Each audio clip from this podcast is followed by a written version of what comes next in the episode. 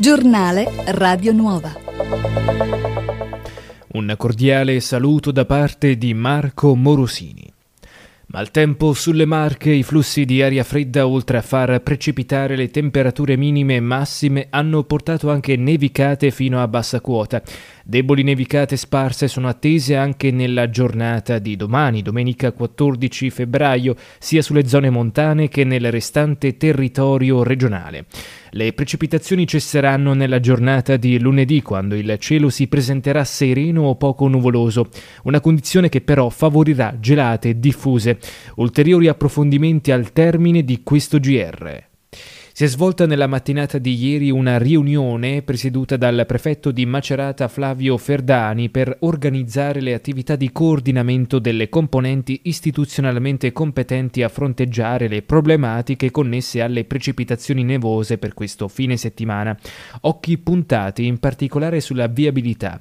Personale e mezzi spazzaneve e mezzi spargisale sono preparati. Attenzione rivolta anche alla formazione di ghiaccio sul manto stradale, predisposto disposta la salatura dei tratti stradali interessati. Scuole chiuse nella giornata di oggi in gran parte dei comuni della provincia di Macerata, tra questi a Pignano, Monte Cassiano, Recanati, Monte Rupone, Morrovalle, Monte Cosaro, Monte San Giusto, Mogliano, Loro Piceno, Petriolo, Urbisaglia, San Severino Marche, Tolentino, Cingoli, Treia, Apiro, Camerino.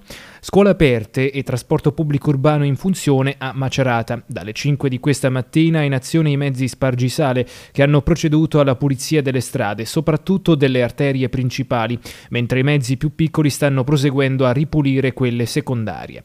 Chiusa in mattinata e in via precauzionale via dei Velini. Viabilità rallentata un po' ovunque nelle Marche. I vigili del fuoco sono intervenuti sul territorio provinciale di Macerata in soccorso a mezzi rimasti in panne o per rimuovere rami caduti sulle strade. Ed ora veniamo alla situazione del contagio da Covid-19 nelle Marche. Il Servizio Sanità della Regione ha comunicato stamane che nelle ultime 24 ore sono stati testati 6.083 tamponi, 3.884 nel percorso nuove diagnosi e 2.199 nel percorso guariti, con un rapporto positivi testati pari al 10,4%. I positivi nel percorso nuove diagnosi sono 405, 218 in provincia di Ancona, 69 in provincia di Macerata, 65 in provincia di Pesaro Urbino, 20 in provincia di Ascoli Piceno, 18 in provincia di Fermo e 15 fuori regione. Nel percorso screening antigenico sono stati effettuati 1513 test e sono stati riscontrati 111 casi positivi da sottoporre al tampone molecolare. Il rapporto positivi testati è in questo caso pari al 7%. Anche la prossima settimana le Marche saranno in zona gialla. Raccomando di continuare a prestare la massima attenzione, in particolare nelle zone dove il contagio sembra riprendere.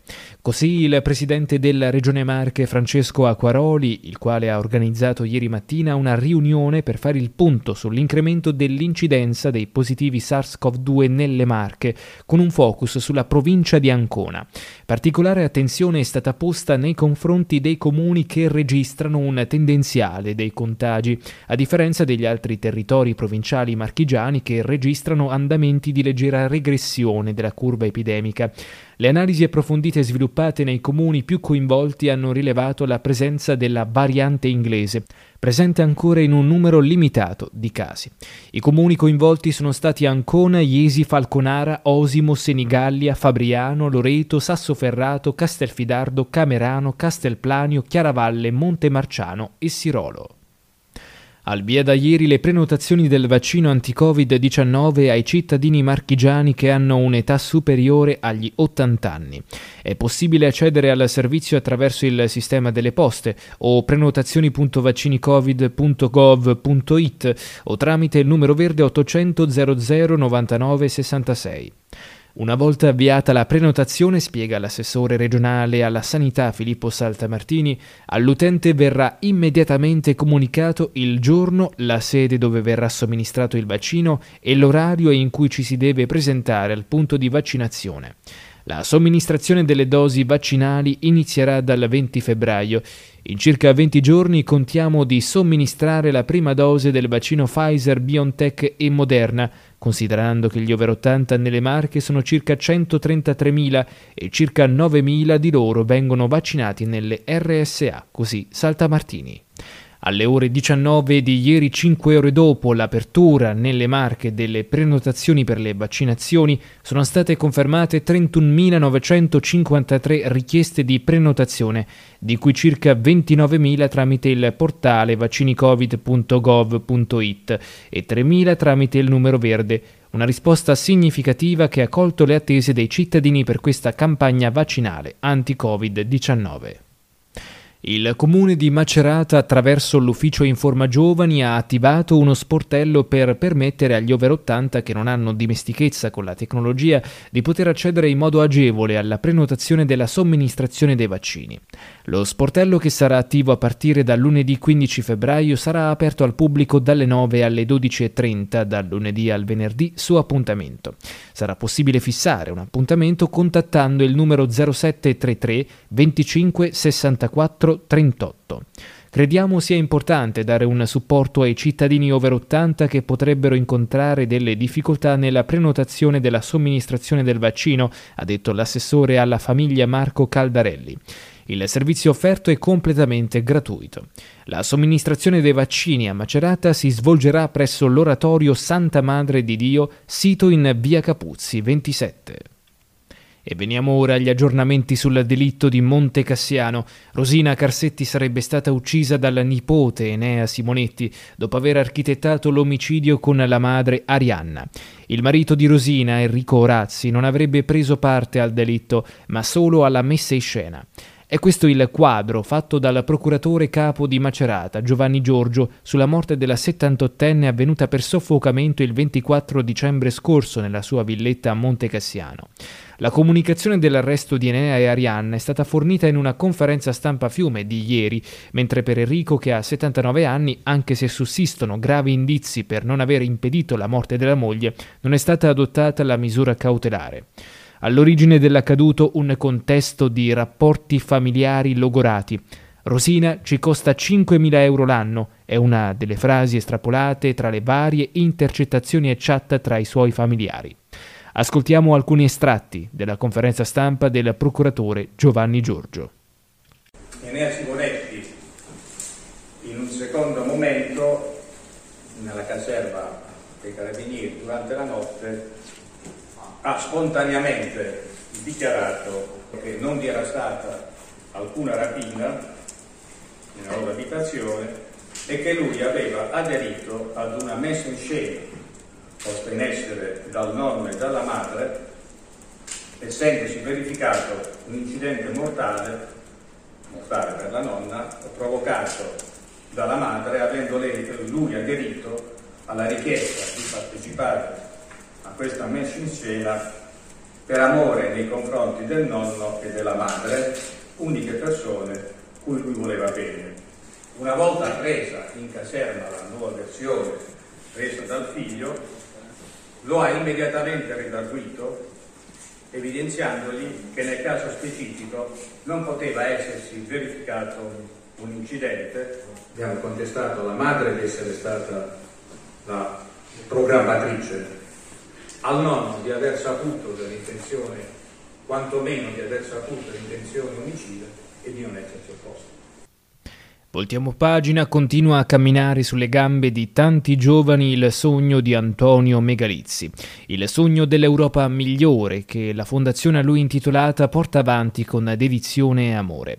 Ad aggiudicarsi la prima edizione del premio, una borsa di studio da 2.500 euro, è stato Loris Paparoni, laureato UniMC in Comunicazione e Culture Digitali, con la tesi Comunicare l'Europa, il ruolo dell'informazione nel contesto pubblico italiano, relatrice Lucia D'Ambrosi.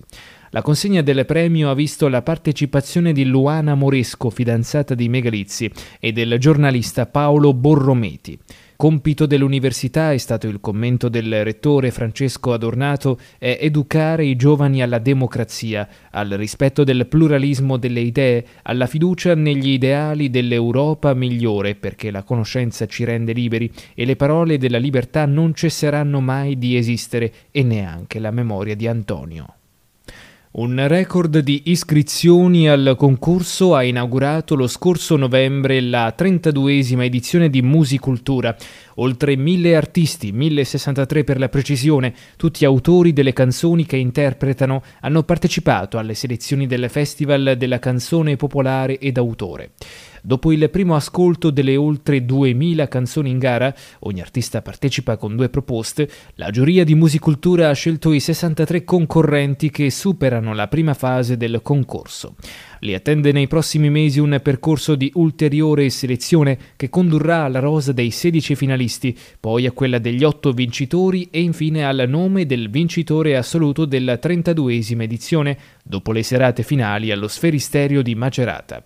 Le band in gara sono 12, le proposte soliste 51, di cui 23 donne e 28 uomini. La regione più rappresentata è la Lombardia, seguono Lazio, Toscana, Puglia, Campania, Emilia-Romagna e Piemonte. Il tempo nelle Marche. Previsioni per domenica 14 febbraio sulle Marche cielo irregolarmente nuvoloso, possibilità di deboli nevicate sparse nelle zone montane, non si escludono brevi e locali nevicate anche nel resto del territorio. Temperature in lieve diminuzione nei valori minimi, stazionarie o in lieve aumento le massime.